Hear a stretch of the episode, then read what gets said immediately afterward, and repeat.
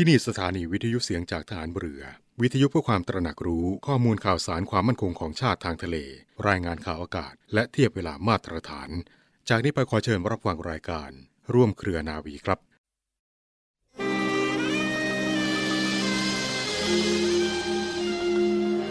คนเราถ้าพอในความต้องการ มีความโลภน้อย เมื่อมีความโลภน้อย ก็เบียดเบียนคนอื่นน้อย ถ้าทุกประเทศมีความคิด อันนี้ไม่ใช่เศรษฐกิจ มีความคิดว่าทำอะไรต้องพอเพียง หมายความว่า พอประมาณ ไม่สุดโต่งไม่โลภอย่างมาก คนเราก็อยู่เป็นสุข พอเพียงนี้อาจจะมีมาก อาจจะมีของหรูหราก็ได้ แต่ว่าต้องไม่ไปเบียดเบียนคนอื่น ต้องให้พอประมาณตามอัตภาพ พูดจาก็พอเพียงทำอะไรก็พอเพียง ปฏิบัติตนก็พอเพียง พระราชดำรัสของพระบาทสมเด็จพระบรมชนกาธิเบศรมหาภูมิพลอดุลยเดชมหาราช บรมนาถบพิตร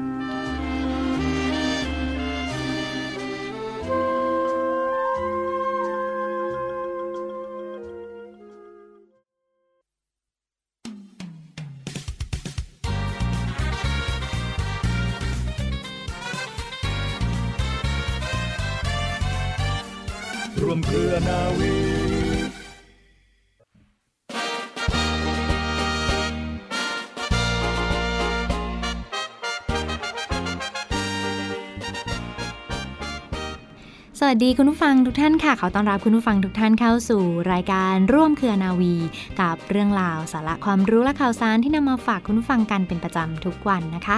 วันนี้อยู่ด้วยกันเช่นเคยค่ะกับดิฉัน เรือโทหญิงปณิสราเกิดผู้ค่ะสำหรับเรื่องเล่าชาวเรือในวันนี้นะคะ คุณผู้ฟัง มีเรื่องราวประวัติความเป็นมาที่น่าสนใจของมูลนิธิชัยพัฒนานำมาฝากคุณผู้ฟังเป็นความรู้กันค่ะ พระบาทสมเด็จพระบรมชนากาธิเบศรมหาภูมิพล อดุลยเดชมหาราช บรมนาถบพิตรได้พระราชทานพระราชดำริให้จัดตั้งมูลนิธิชัยพัฒนา โดยทรงดำรงตำแหน่งเป็นนายกกิตติมศักดิ์และทรงพระกรุณาโปรดเกล้า ให้สมเด็จพระกนิษฐาธิราชเจ้ากรมสมเด็จพระเทพรัตนราชสุดาสยามบรมราชกุมารีเป็นองค์ประธาน เพื่อสนับสนุนช่วยเหลือประชาชนในลักษณะของการดำเนินงานพัฒนาต่างๆ ในกรณีที่ต้องถูกจำกัดด้วยเงื่อนไขของกฎเกณฑ์ ระเบียบหรืองบประมาณที่ระบบราชการไม่สามารถดำเนินการได้ในทันที จนเป็นเหตุให้การแก้ไขปัญหานั้นไม่สอดคล้อง หรือทันสมัยเข้ากับสถานการณ์ที่จำเป็นเร่งด่วนที่จะต้องกระทำโดยเร็ว การที่มูลนิธิชัยพัฒนาเข้ามาดำเนินการ เช่นนี้ส่งผลให้ประชาชนได้รับประโยชน์อย่างแท้จริง รวดเร็วฉับพลัน โดยไม่ตกอยู่ภายใต้ข้อจำกัดใด ๆ ทั้งสิ้น อาจกล่าวได้ว่าการดำเนินงานของมูลนิธิชัยพัฒนานั้นเป็นการช่วยให้กระบวนการพัฒนานั้นเกิดความสมบูรณ์ขึ้นค่ะมูลนิธิชัยพัฒนานั้นมีวัตถุประสงค์เพื่อสนับสนุนการดำเนินงานตามโครงการอันเนื่องมาจากพระราชดำริ และโครงการพัฒนาอื่น ๆ นะคะ เพื่อส่งเสริมการพัฒนาสงเคราะห์และช่วยเหลือประชาชนในด้านเศรษฐกิจ สังคม ให้มีคุณภาพชีวิตที่ดีขึ้น และให้สามารถช่วยตัวเองและพึ่งพาตนเองได้ดำเนินการใด ๆ อันเป็นประโยชน์ต่อประชาชนและประเทศชาติเป็นส่วนรวม ร่วมมือกับส่วนราชการและองค์กรการกุศลอื่น ๆ เพื่อสาธารณประโยชน์ หรือดำเนินการเพื่อเน้นในการสนับสนุนสาธารณประโยชน์ค่ะ และก็ไม่ดำเนินการเกี่ยวข้องกับการเมืองด้วย เป้าหมายของโครงการนะคะเป็นเป้าหมายที่สำคัญก็คือเพื่อสงเคราะห์ช่วยเหลือประชาชนให้มีความร่มเย็นเป็นสุข และอยู่ดีกินดี อันจะนำไปสู่ความมั่นคงของประเทศ คือชัยชนะแห่งการพัฒนาค่ะพระบาทสมเด็จพระเจ้าอยู่หัวในหลวงรัชกาลที่ 9 นะคะ เป็นองค์นายกกิติมศักดิ์ของมูลนิธิชัยพัฒนาและได้ทรงพระกรุณาโปรดเกล้ากำหนดแบบตราสัญลักษณ์ พร้อมทั้งความหมายด้วยพระองค์เอง และได้พระราชทานเป็นเครื่องหมายประจำมูลนิธิชัยพัฒนาเอาไว้ค่ะ ซึ่งประกอบไปด้วยพระแสงขันชัยศรีค่ะมีความหมายถึงพระราชอำนาจ พระบารมีและกำลังแผ่นดินที่จะฟันฝ่าให้เกิดการดำเนินการต่างๆ อันเป็นผลไปสู่ความมั่นคงแห่งพระราชอาณาจักร ธงกระบี่ทุชค่ะ เป็นสัญลักษณ์แห่งชัยชนะในการต่อสู้ เพื่อปกป้องและป้องกันอาณาประชาราช และพระราชอาณาจักรให้พ้นแก่ภัยพยันตรายทั้งปวง และยังประสบความสำเร็จในการต่อสู้แต่ละครั้งด้วย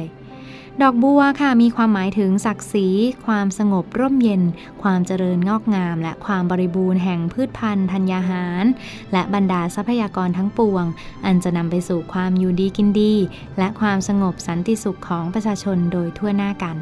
และสุดท้ายนะคะ สังค่ะ มีความหมายถึงน้ำที่จะสร้างความชุ่มชื้น ชโลมแผ่นดินให้เกิดความอุดมสมบูรณ์ และความร่มเย็นเป็นสุขค่ะ ค่ะคุณผู้ฟังคะและที่จบลงไปแล้วนะคะ ก็คือเรื่องราวประวัติความเป็นมาที่น่าสนใจ ของมูลนิธิชัยพัฒนาน้ำพระทัยจากในหลวงรัชกาลที่ 9 ที่ทางรายการนำมาฝากคุณฟังค่ะ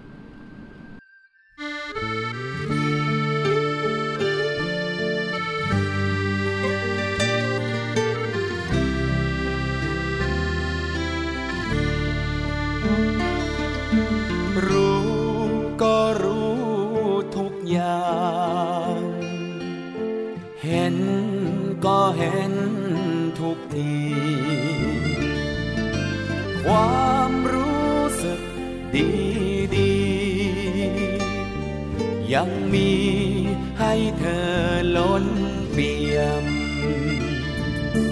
แอบรักเธอ ที่เธอไม่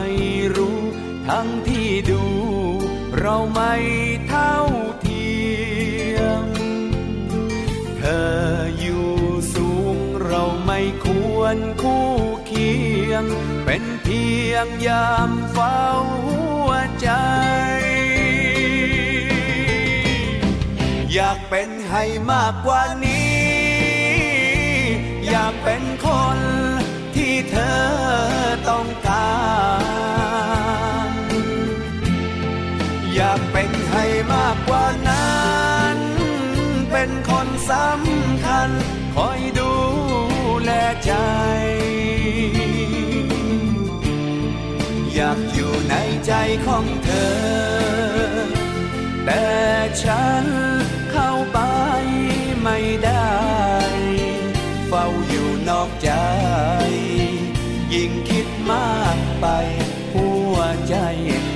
ฉัน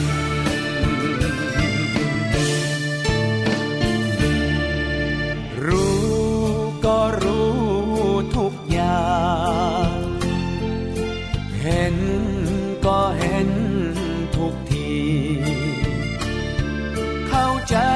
ว่าได้แค่นี้ ขอเก็บเธอไว้ในหัวใจ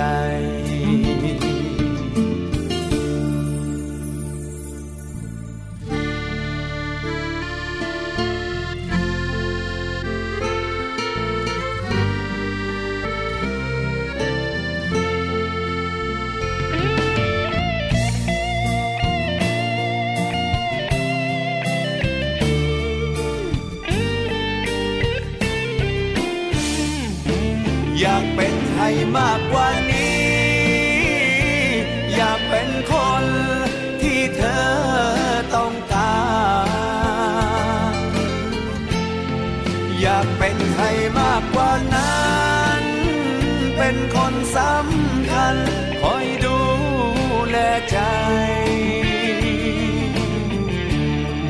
อยากอยู่ในใจของเธอ แต่ฉันเข้าไปไม่ได้ เฝ้าอยู่นอกใจ ยิ่งคิดมากไป หัวใจยิ่งช้ำ ฝ้าอยู่นอกใจ ยิ่งคิดมากไป หัวใจยิ่งช้ำ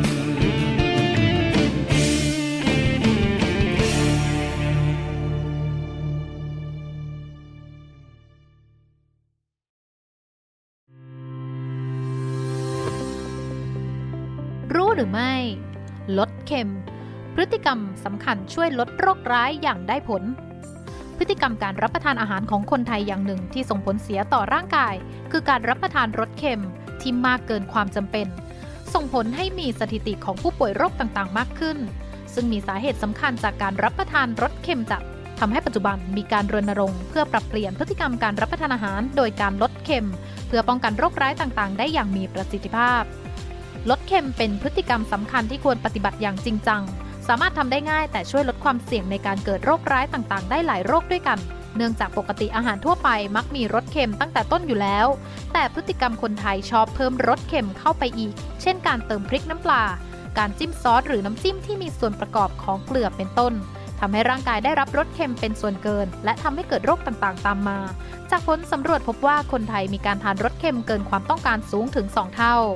สำหรับพฤติกรรมการลดเค็ม สามารถทำได้โดยลดการปรุงรสเค็มลงทีละน้อย เพราะถ้าหากลดทีละมากๆ จะทำให้รู้สึกไม่อร่อย และไม่อยากรับประทานอาหาร สุดท้ายการปรับเปลี่ยนพฤติกรรมก็จะไม่สำเร็จผล ซึ่งโดยปกติลิ้นของคนเราจะมีการปรับตัว หากลดความเค็มลง 10%จะทำให้ลิ้นไม่สามารถจับรสชาติได้ จึงต้องค่อยๆ ลดความเค็มลงเรื่อยๆ ทีละน้อย เพื่อให้มีความสุขกับการบริโภคเหมือนเดิม และดีต่อสุขภาพ เริ่มต้นที่การไม่ปรุงเพิ่ม หรือปรุงในปริมาณที่ลดลงก่อน สำหรับเกลือซึ่งเป็นส่วนผสมสำคัญที่ให้ความเค็มและก่อให้เกิดโรคโดยเฉพาะโรคไต แต่ถึงอย่างนั้นในเกลือก็ยังมีโซเดียม ซึ่งเป็นสารที่จำเป็นต่อร่างกาย โดยโซเดียมเป็นแร่ธาตุสำคัญที่เกี่ยวกับสมดุลน้ำของร่างกาย ซึ่งจะได้รับจากการรับประทานอาหารเป็นหลัก ร่างกายไม่สามารถขาดโซเดียมได้ จึงยังต้องบริโภคเกลืออยู่ภายใต้การจำกัดในปริมาณที่เหมาะสม โดยไม่ควรทานเกิน 2,000 มิลลิกรัมต่อวัน หรือประมาณ 1 ช้อนชา และถ้าหากเปลี่ยนเกลือเป็นน้ำปลา ร่างกายก็ไม่ควรได้รับน้ำปลาเกิน 4 ช้อนชาต่อวัน นอกจากการลดปริมาณการปรุงเพิ่ม สิ่งที่ตามมาคือการเลือกรับประทานอาหาร โดยหลีกเลี่ยงอาหารที่มีปริมาณเกลือโซเดียมมากเกินไป หรือรับประทานในปริมาณที่พอดี เพื่อไม่ให้เกิดความเค็มส่วนเกินในร่างกาย โรคที่สำคัญซึ่งเกิดจากการรับประทานอาหารรสเค็มจัดคือโรคไต แต่นอกจากนี้ก็ยังมีโรคอื่นๆ ด้วยที่เกิดจากการรับประทานรสเค็มจัดเช่น โรคความดันโลหิต กลไกการเกิดโรคคือ เมื่อร่างกายได้รับเกลือ จะเกิดการดึงน้ำเข้ามาในกระแสเลือดทำให้ขาบวม ตาบวมหากรับประทานติดต่อกันในระยะยาว จะส่งผลให้ความดันโลหิตสูงขึ้น จึงเกิดโรคความดันโลหิตสูงในที่สุด และถ้าหากสูงมากๆ จะทำให้เป็นโรคหัวใจตามมา นอกจากนี้ก็ยังมีโรคอัมพาตที่มีการรับประทานรสเค็มจัดเป็นปัจจัยเสี่ยง รวมถึงโรคกระดูกพรุนเพราะการรับประทานเค็มจะทำให้แคลเซียมมาปนอยู่ในปัสสาวะมากขึ้น ส่งผลให้กระดูกสูญเสียแคลเซียม และเกิดการเปราะบางค่ะ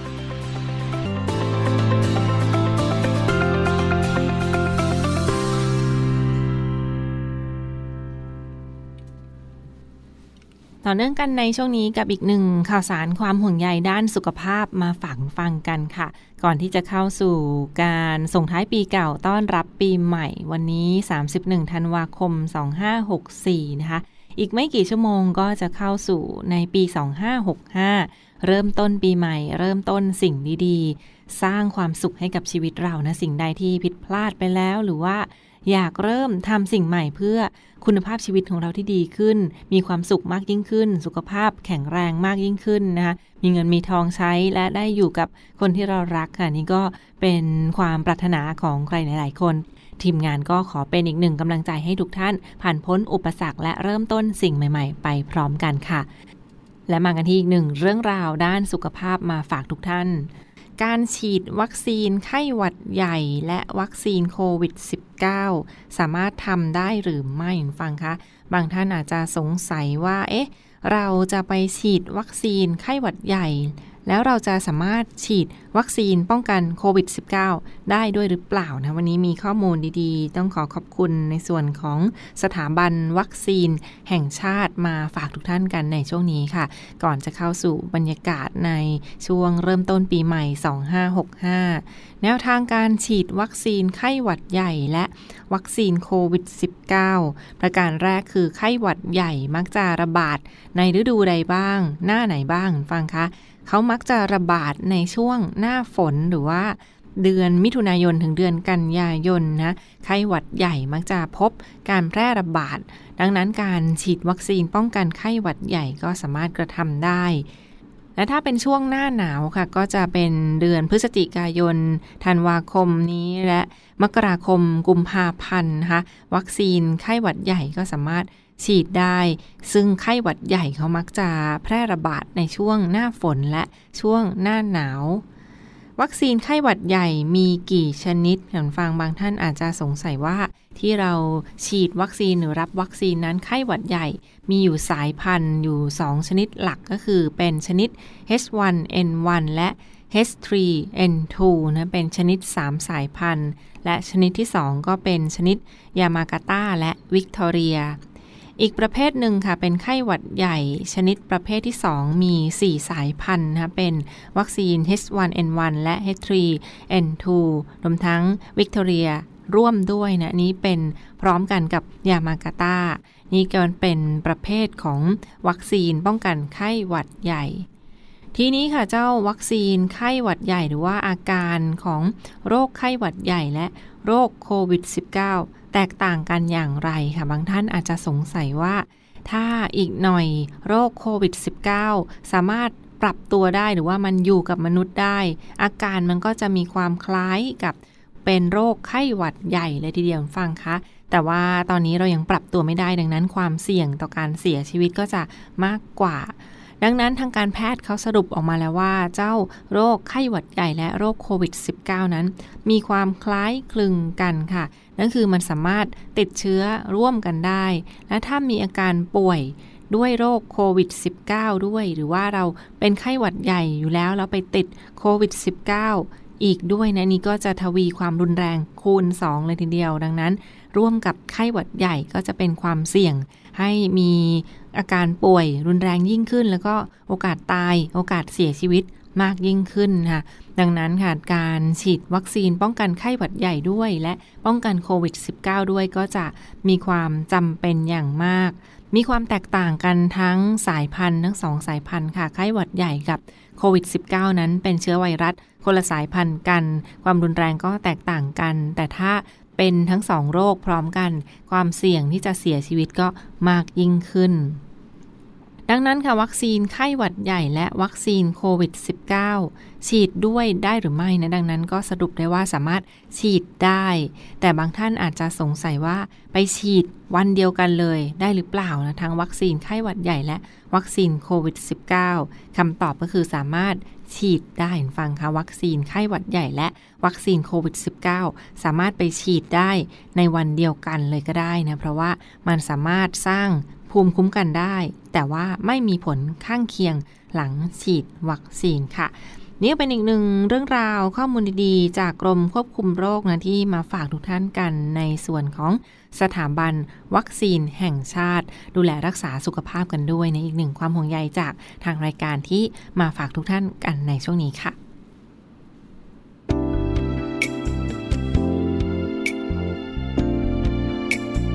ร่วมเครือนา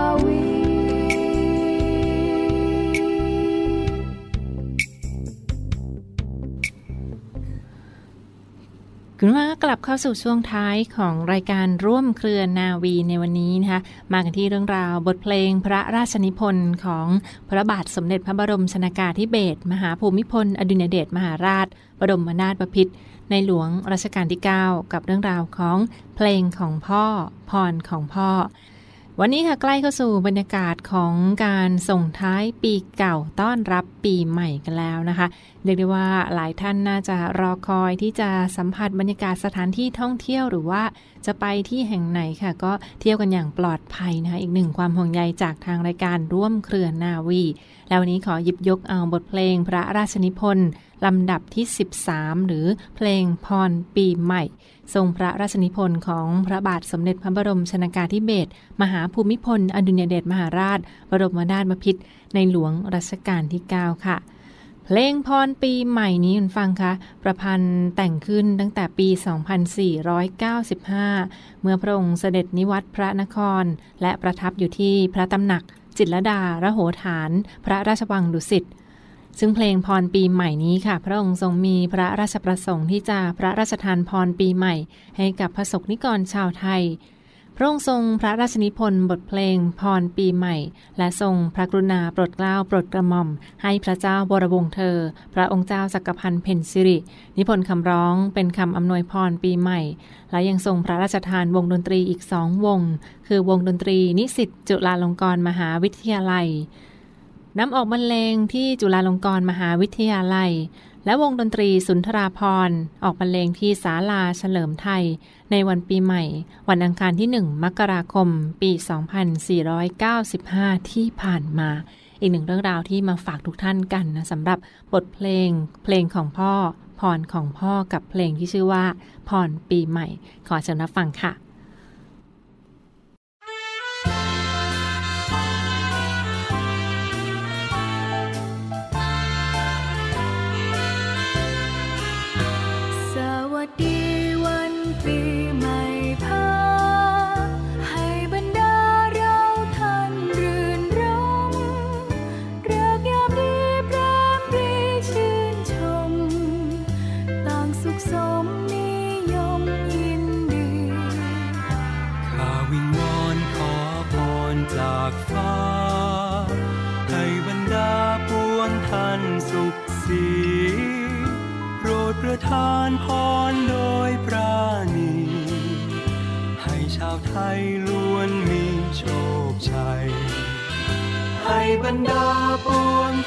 so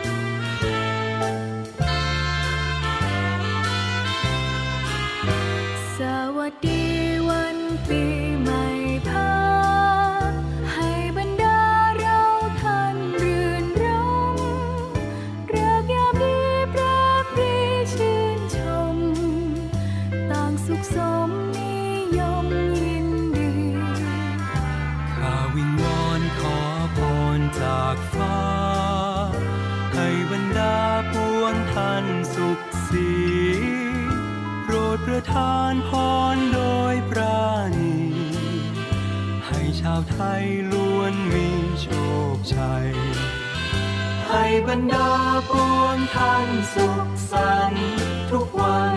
ทุกคืนชื่นชมให้สมฤทัยให้รุ่งเรืองในวันปีใหม่พ้องชาวไทยจงสวัสดี ตลอดปีจงมีสุขใจ ตลอดไป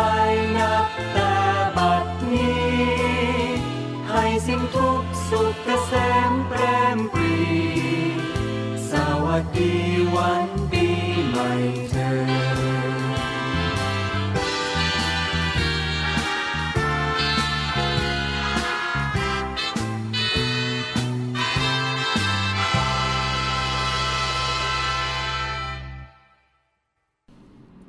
และนี่ก็คืออีกหนึ่งบทเพลงพระราชนิพนธ์ของพระบาทสมเด็จพระบรมชนากาธิเบศรมหาภูมิพล อดุญเดชมหาราช บรมนาถบพิตรในหลวงรัชกาลที่ 9 กับเพลงพรปีใหม่ ที่มาฝากทุกท่านกันในช่วงนี้ กับเพลงของพ่อพรของพ่อค่ะ สำหรับวันนี้ทางรายการร่วมเครือนาวีนะขอขอบคุณทุกท่านที่ติดตามรับฟัง วันนี้เวลาหมดลงแล้วลาไปก่อน พบกันได้ใหม่ในทุกวัน เวลาประมาณ 12 นาฬิกาเป็นต้นไป กับรายการร่วมเครือนาวี สถานีวิทยุเสียงจากทหารเรือค่ะ